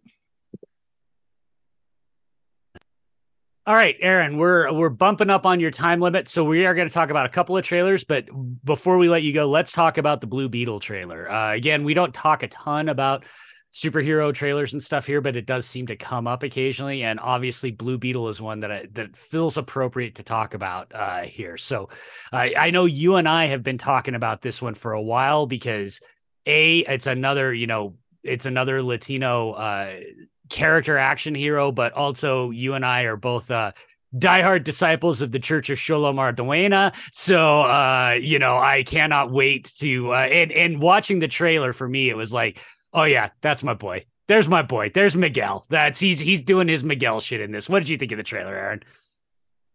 Um, that was, I, I thought it was great. First of all, visually it looks good. You're right. I'm not trying to be like a, a, a Xolo biased, but aside from him looking great, the movie looks good the action is good. There's some shots in there where he does like a, a front kick and then side kicks the guy to the wall. I'm like, that's JJ Perry right there. That's because he's doing the second unit direction. So I was like, okay, we're covered on that. That's the good part. And then he's hooking Xolo up. You know, that's it's great to see. we got George Lopez back in it. It's good to see George Lopez back in movies. It's been it's been too long since since George Lopez. Now he's playing the weird uncle. I love that with the whole Batman and fascist line, which people if you want to bitch about Batman is fascist line, please go fuck off. Like it, it's, just, it's just a joke.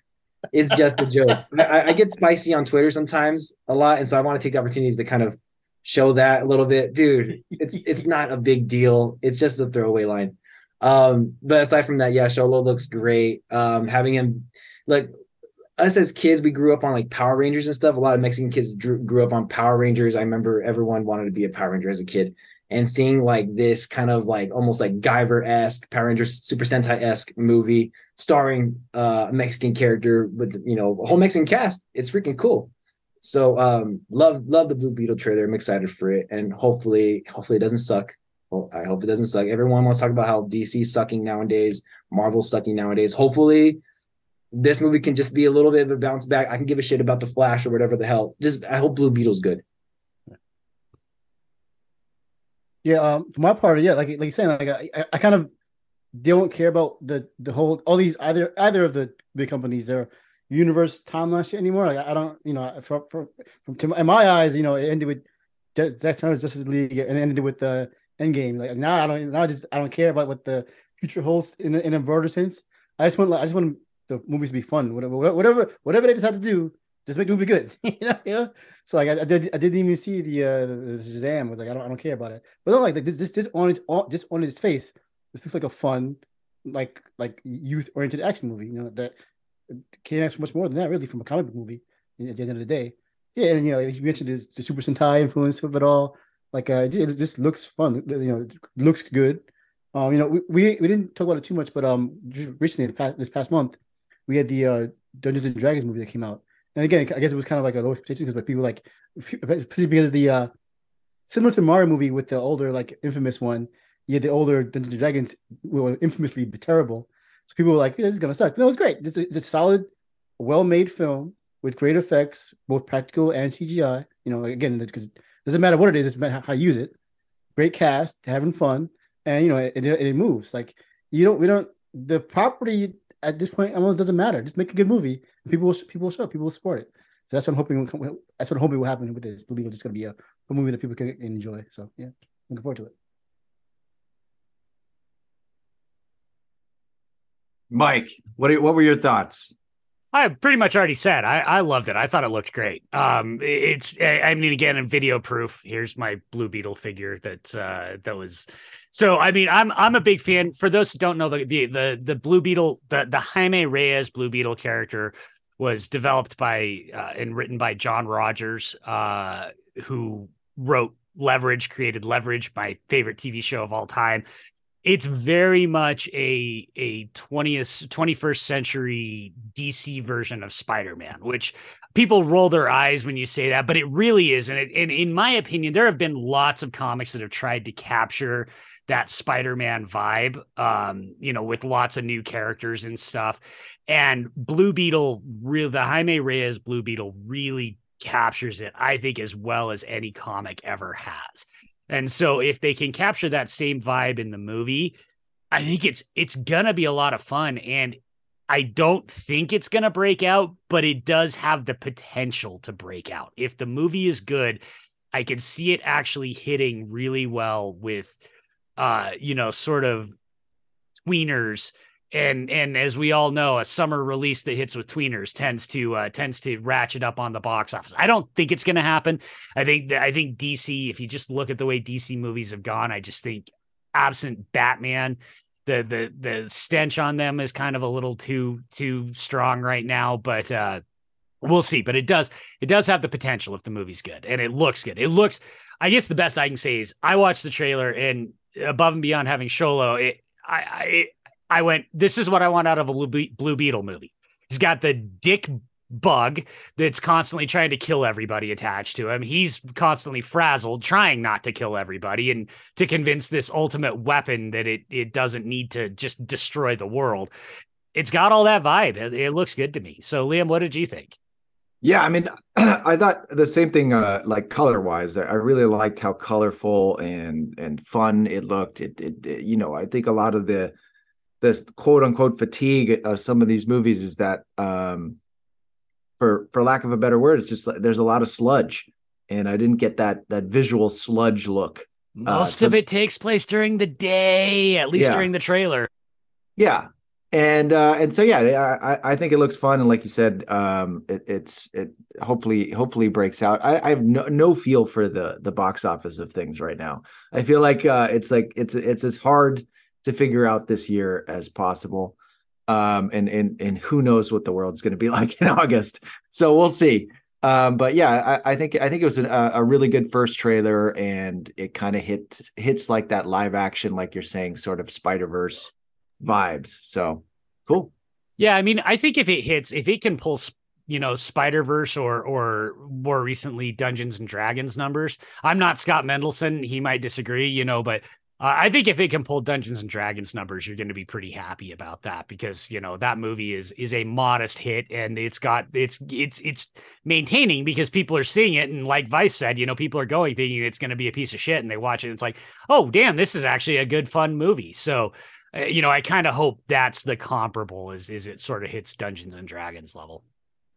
Yeah, and I, am I'm looking forward to see how they represent um, SoCal, Southern California Mexican culture. It's a whole, you know, everyone wants to put Latino culture under an umbrella, but there's different factions of us. I mean, even as we saw with like even Frankie on the last episode you guys did with Frankie, much different vibe from him than what I'm usually used to over in here in California. So uh, I'm excited to see how they evolve Mexican. Like if there's, you know, is he going to be around like cholos in his neighborhood? Are they going to incorporate that? Is it Chicano? Like how you know how accurate is it going to be to that but it you know it was shot in la shot by a hispanic director you know so i'm looking forward to seeing how that goes and, and to be shout, fair, shout out to the DTV gutter rat, Frankie. Yeah, to be fair, Frankie has a much different vibe than anybody else on the face of the earth. Frankie is his own his own dude.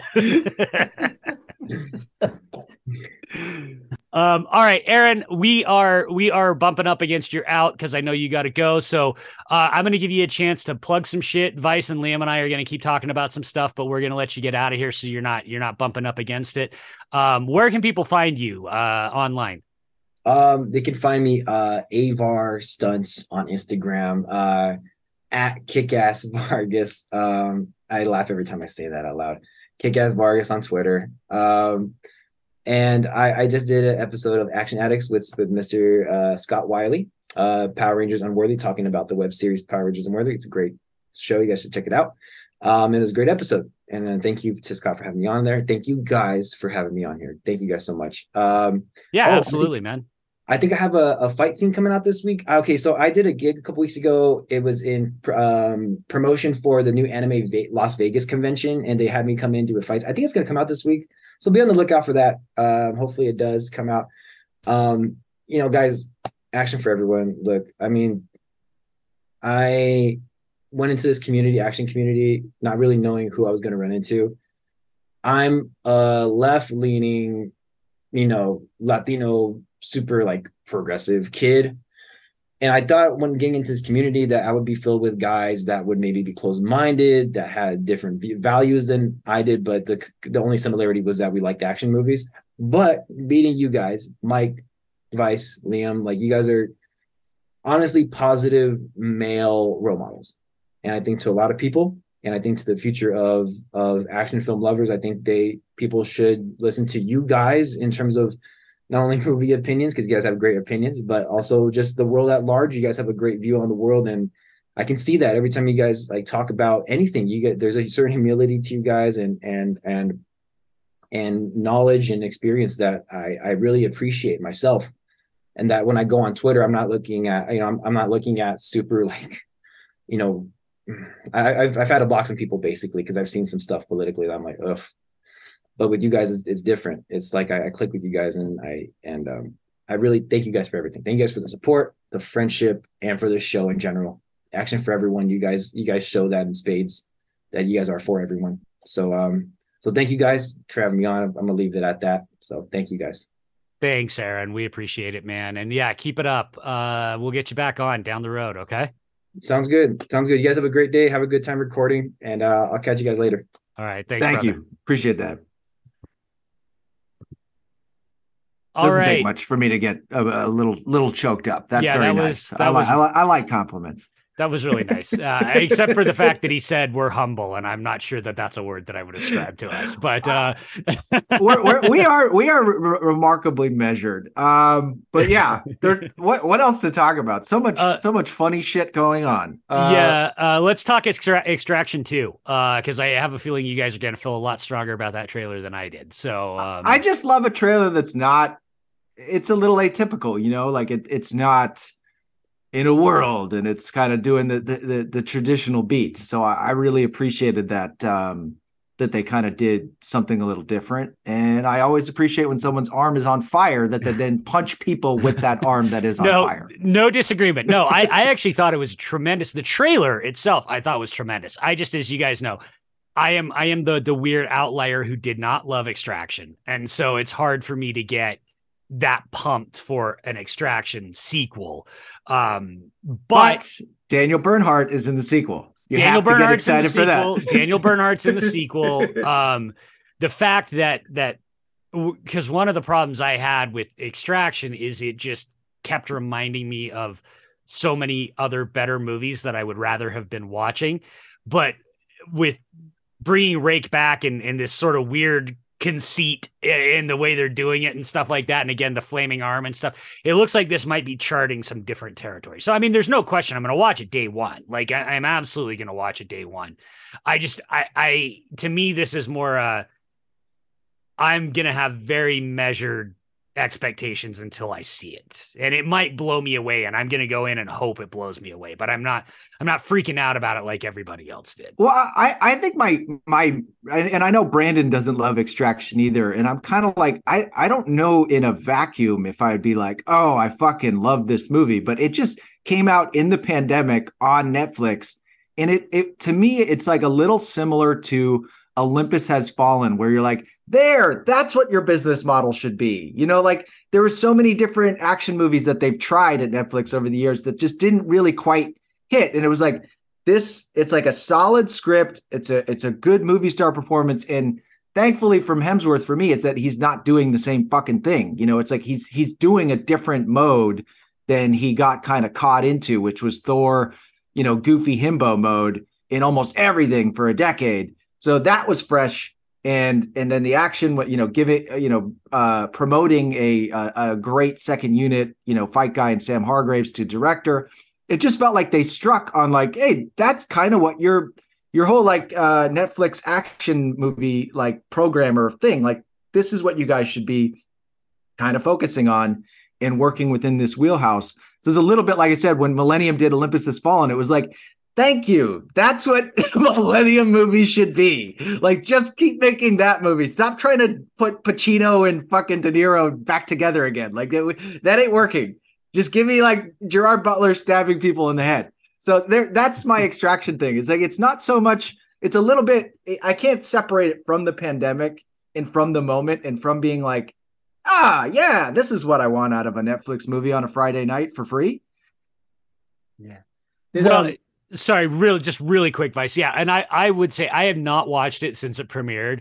I do have a feeling I might feel because of that, Liam. I might actually have kinder thoughts on it because you know I've now seen Red Notice, uh, and uh, and and so I know what you know, and I've now seen the Beige Man, so Yeah. I know what I know what Netflix action movies are capable of being. Uh, and and I, the- you, you've seen the trailer for Ghosted. I've Uh, seen the so, trailer like, for Ghosted. Yeah, I mean, No. I mean, so you you are right in that regard that extraction really was at the time it is something I, I certainly would not have complained if they had used that as a springboard and made more extraction like movies I mean, let, us just talk about Endgame and Marvel. Like, who of that movie, what star in Endgame has like had a great movie since that movie? It's it's kind of like weird when you think about it. Like, Extraction might be the best movie from someone that starred in Endgame. And, Uh, someone tell me. I guess I well, I guess it depends on if you consider starred, but uh, unfortunately, I mean Chadwick had two absolute masterpieces come out after after Endgame, but uh, but that would be that he would probably be. He's barely in the movie, You, you, unfortunately. you are right. Of the major stars, they're really they're they, none of them have really had one that. I mean, shit. they they all got so rich off those fucking movies that Chris just Evans was doing way more interesting work in the middle of being Captain America, you know, with stuff like puncture and uh and his role in the Iceman and stuff like that. Uh it's just yeah. I got in trouble for my criticism of the Ghosted trailer, and I just want to double down on my criticism of that. And it's mostly as like a uh, if I were Chris Evans' friend, and I would be like, wait. So you're gonna play like this regular dude type role? Like you're one of the best looking people on the planet, and everyone sees you as Captain America. You can't go back to being Andy Samberg.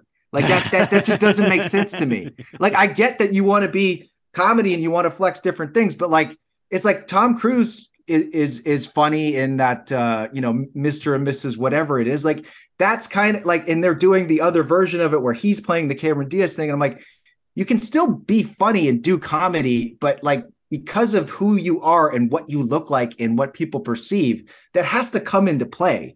And so him being like, I'm just the boyfriend. It's like, dude, I don't relate to you as just the boyfriend. Like, I, I'm sorry to tell you this, but you are like a fucking exceptional specimen. We don't say like, "Hey, man, I'm just like Chris Evans." That doesn't work.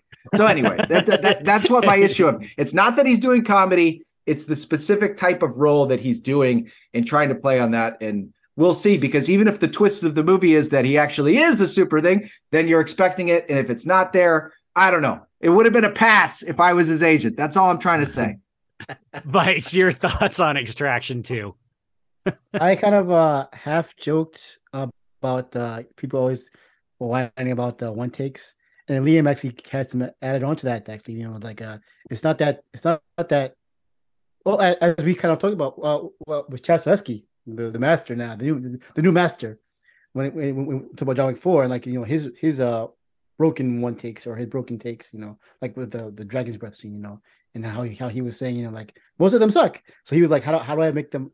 What's the part that people like? But then like, what, what part can we discard about these? What makes a one taker so special? You know, and so so I'm um you know people uh, there's a there was a whole har- harangue about the extraction one take. People like, you know, this is that's the centerpiece of the movie, and I you know I, I loved it, but it, you know you know it's, it's still you can see it it has its rough edges at the very least, you know.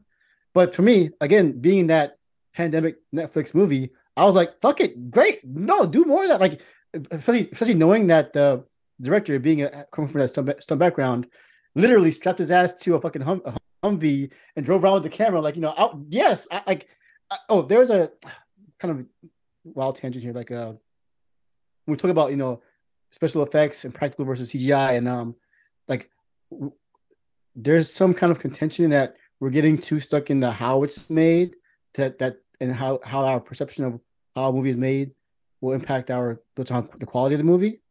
So in one regard, the fact that I'm that I know that you know Hargraves is like was doing all this like action man behind the scenes stuff that does influence give you a bias to, to extraction.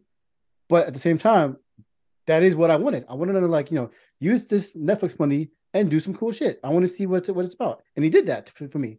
So now here in Extraction two the trailer is like yes hit the motherfucker with the, with the, with the shield with your arm on fire punch, give him a five piece and a biscuit to the ribs. Like that's what i want. Use the money like even you know previously like all the other um Netflix joints like uh I really like Day Shift or specifically all the Jamie Foxx joints and you know I hear he's had some medical issues so shout out to him hope he hope he recovers we post through but you know his whole thing was like I'm gonna make these rad B movies on Netflix and they fucking all work you, you know it's, like that's what that, that's the mode that they should be in so yeah I want fucking you know, him Hemsworth like doing this like silly ass like, go for it, go for broke. That, I mean, that's what I'm paying for. You know, in, in subscription wise, do some do some cool shit. Like I, I don't need it to be like pristine or like um, I don't need it to like elevate the craft of one takes. Let's do cool shit. I'm I'm fine with that. You know, and but then having said that though, I do think there might be. I,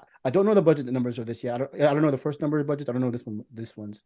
It's a lot. It looks a lot bigger. It looks a lot bigger. Okay. Yeah. So that, that uh, one trepidation I do have is that um, there's also a big in the trailer another marquee scene apparently as well where he's shooting down a helicopter on a on a moving train, and it, they have shown some behind the scenes stuff of like, no, he's really on the train, and you know they're really, really the helicopter, and it kind of reminded me of um Carter, which depending on how you feel about Carter, could be a great thing or a fucking sign of disaster, because Carter also has a uh, on a moving platform shooting down a helicopter scene, but you know it goes it goes all the way bananas with that with, with that version of it all.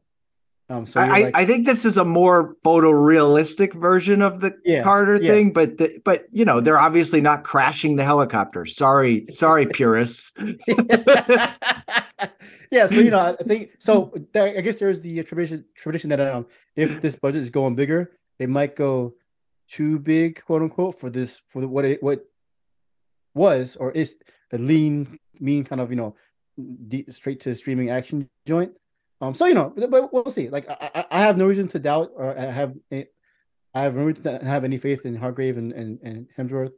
You know, like uh, I, am I'm, I'm all for it. I'm, I'm ready. I'm ready to see what they can call next. And, and you know, and just oh, again, you know, this is still like harkening back to that uh the old school like the the the DTV of it all, DTV-ness of it all. Uh, I died, but I got better. Screenwriting out of ten, no notes. That's how you make an action movie. Fuck all, you know, fuck all that. You know, let's do a prequel. Let's do a let's do a three part prequel hmm. series about the, the hotel manager. Let's do a fucking side story about some ballerina that you don't know about. No, no, no, no. He, he died and now he's back because he's a man of action. That's all you fucking need. yes. Shout shout out to debt collectors for also doing a great version yes, of this. Just exactly. like, man, remember when we died? Yeah, that sucked. Anyway, next mission. yes. All right. Um, do we uh do we want to talk about any other trailers or should we get into we're bumping up on two hours? Should we just get into advice? Yes. Yeah, advice. Okay, let's okay. do it. So here, um, there's one I wanted to explain. Oh, so here we go for our um uh intermittent column uh about asking me some shit. I'm doing quick. Hopefully I can help you guys out, listeners here. Yeah. Um, and so here I did there is one uh this is kind of a more personal or, or interpersonal relationship one, but I thought it was important, um, especially now that we've just been christened by the youth as uh, positive male role models. Man, ooh, Aaron, thank you. I, I, I, I, got, I need a moment to, to, to, take that one in, man, because goddamn, I, I'm, we're trying out here, man. I'm, I'm trying. I'm trying real hard, Ringo. I'm trying to meet a shepherd, but it's hard. Uh, but hold on. So, um, one of them is about um, you know we're older we're older people now and we, we we've um myself liam and, and mike.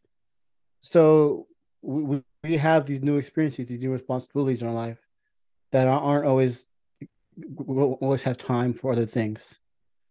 Um so uh it's well, i'm just gonna pull it up make sure i, I say this right. So this question is about um maintaining friendships and um maintaining like your your your relationships over the years. Um, and the question is, um, do you feel any, um, is there a way, or do you feel good about not being able to see your longtime friends? Um, sometimes you'll, you'll be apart for years, or, or or a year at least, without seeing them. And um, does it have a negative effect on your friendship? Um, that's uh, so my best friend. I I haven't posted much of his uh um much of pictures of him so far, but um I have a best friend that I knew high school. Um, you know, he's he's my best man, my, my actual literal best man. My my uh, when I married. Um. Oh, here, here. I, will do. I'll do. I want to make sure I started the proper person. Specifically, Andrew Jenner, uh, Crown for Wins on Twitter, and specifically is uh, how do you maintain friendships while still hustling? Uh, between my day job, writing, and my wife, I always get mad at myself when I talk to a friend and realize we haven't hung out in a year. So you know, I have several friends now, close friends since high school. The best man uh, are close friends. They have kids now. They have uh, new jobs now. They're they're they're big time executives, or they have the new families. You know, or and uh, for me, the base, the bottom line is that um, bros for life is just that bros for life.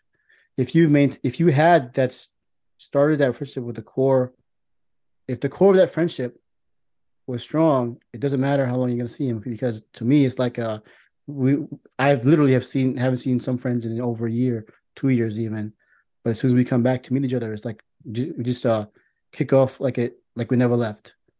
So don't I, I would say you know trust in the nature of your bond because you're friends for a reason, and um if you know if it's more than hopefully it's more than superficial reasons, otherwise you wouldn't have been friends for this long and also just give yourselves the benefit of the doubt that you understand each other's issues. You guys have children. You, you guys have um, jobs. You guys have crises crises in your in your life, personal lives.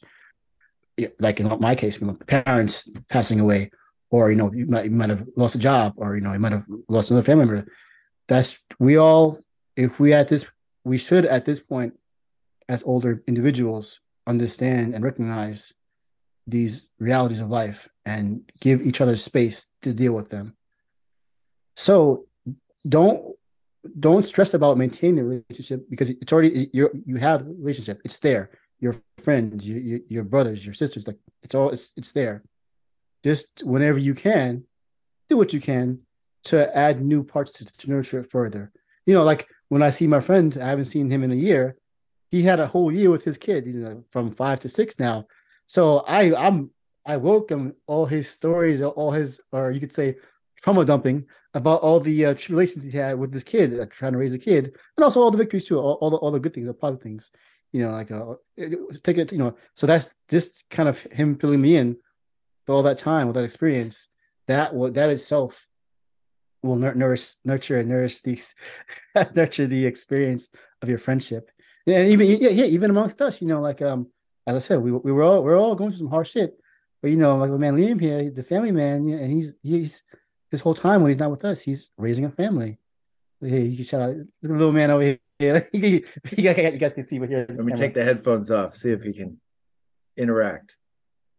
We got Trent on the pod. How you doing, buddy? hey Trent, how you doing? You okay? You say, say, say what's up? No. You scared? You should be scared. You go play with your kinetic Okay. yeah, see, like you know, like like, like tell you, we, we, don't don't take the time away from each other as a loss. Take it as a as a uh, fuel to imbue the next time you meet to enrich your, your friendship. You know, indulge in each other's experiences and and share them when you, when you whenever you have time. That might be in the next two years, not a year, two years, who knows? That's okay. You have all this ammo, all this, all this load to, to give each other. That'll that'll ensure this friendship lasts a lifetime. So that's my advice about that. Any, any thoughts, fellas? No, I mean I think you said it pretty much as well as as well as you, you could. I, I mean I don't really have anything to add other than yeah, like you said, if the the core of your friendship, you know, my best friend we and he and I haven't lived in the same state for 25 years. Uh, well, I guess 20 years. Um, and uh, you know, so we, but every time we get together, every time we talk, and and we'll go months without mm-hmm. talking, and we typically only see each other at most once a year.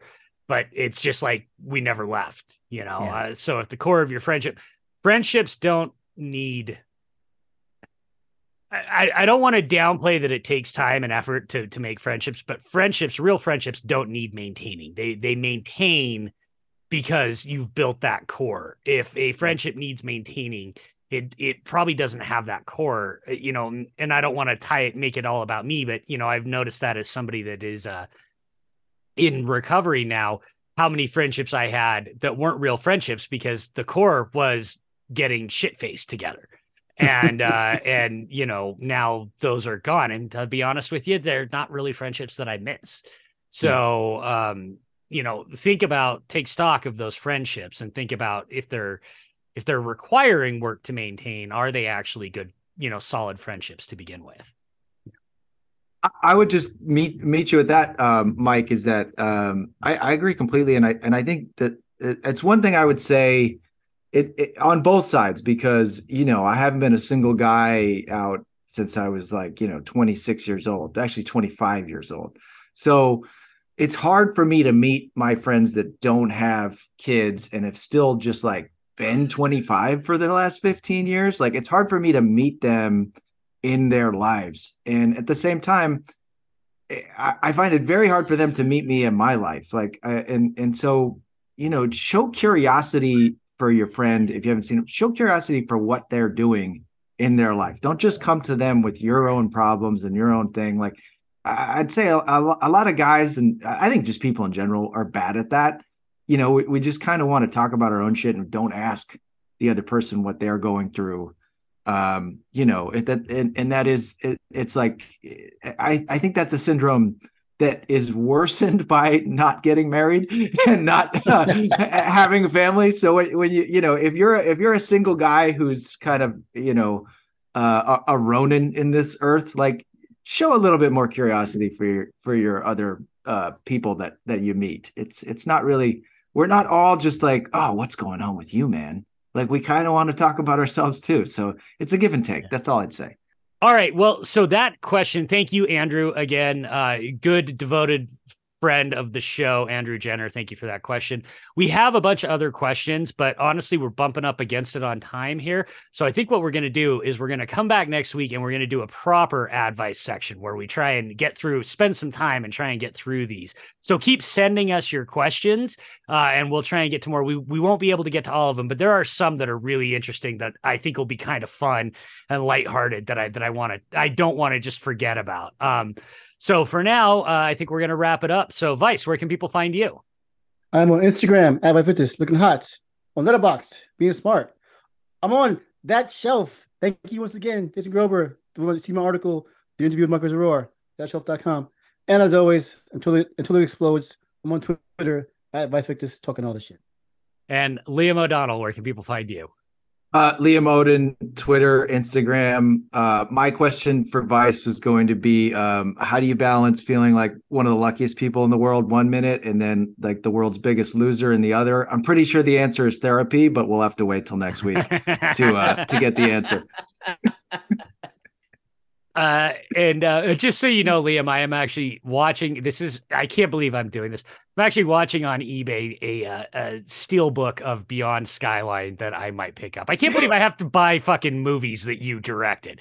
like, like, like I don't get free movies from you. Dude, wouldn't you think they would send me free movies? Yeah, I've no, bought the Blu-ray like several times. I've Yeah. never gotten a free like, and it's actually in my directing deal that I'm supposed to get a, a free thing. And uh, only only Universal honored any of that shit. Once Yeah. you get into the DTV world, everyone's like, "Go fuck yourself." I- Go, go buy your own movie. Yeah, they at yeah. least did send me like posters and stuff, but I had to specifically kind of chase them down on that. Anyway, Yeah, no, it's just I saw it. I didn't even realize there was a steelbook, and I'm like, God damn it, I'm gonna have to buy this, aren't I? So, um, you know, I, I haven't bought it yet. I haven't pulled the trigger on it yet, but it's a good looking steelbook. I don't know if you is that the German one, the splendid one with Trent's face on it? Yep, yep, yep. Yeah, yeah. That that's it. So, Cool. um, anyway, you can find me on Twitter at Hibachi Justice and Letterboxd. You can find the show on Twitter at A40 Podcast. You're listening to us, so you know you can find us anywhere podcasts are found. Boys, let's do this again next week. We'll do some advice. We'll talk about some other stuff, and uh, yeah, let's do it. Love you, boys. Love you too. Thanks, everybody.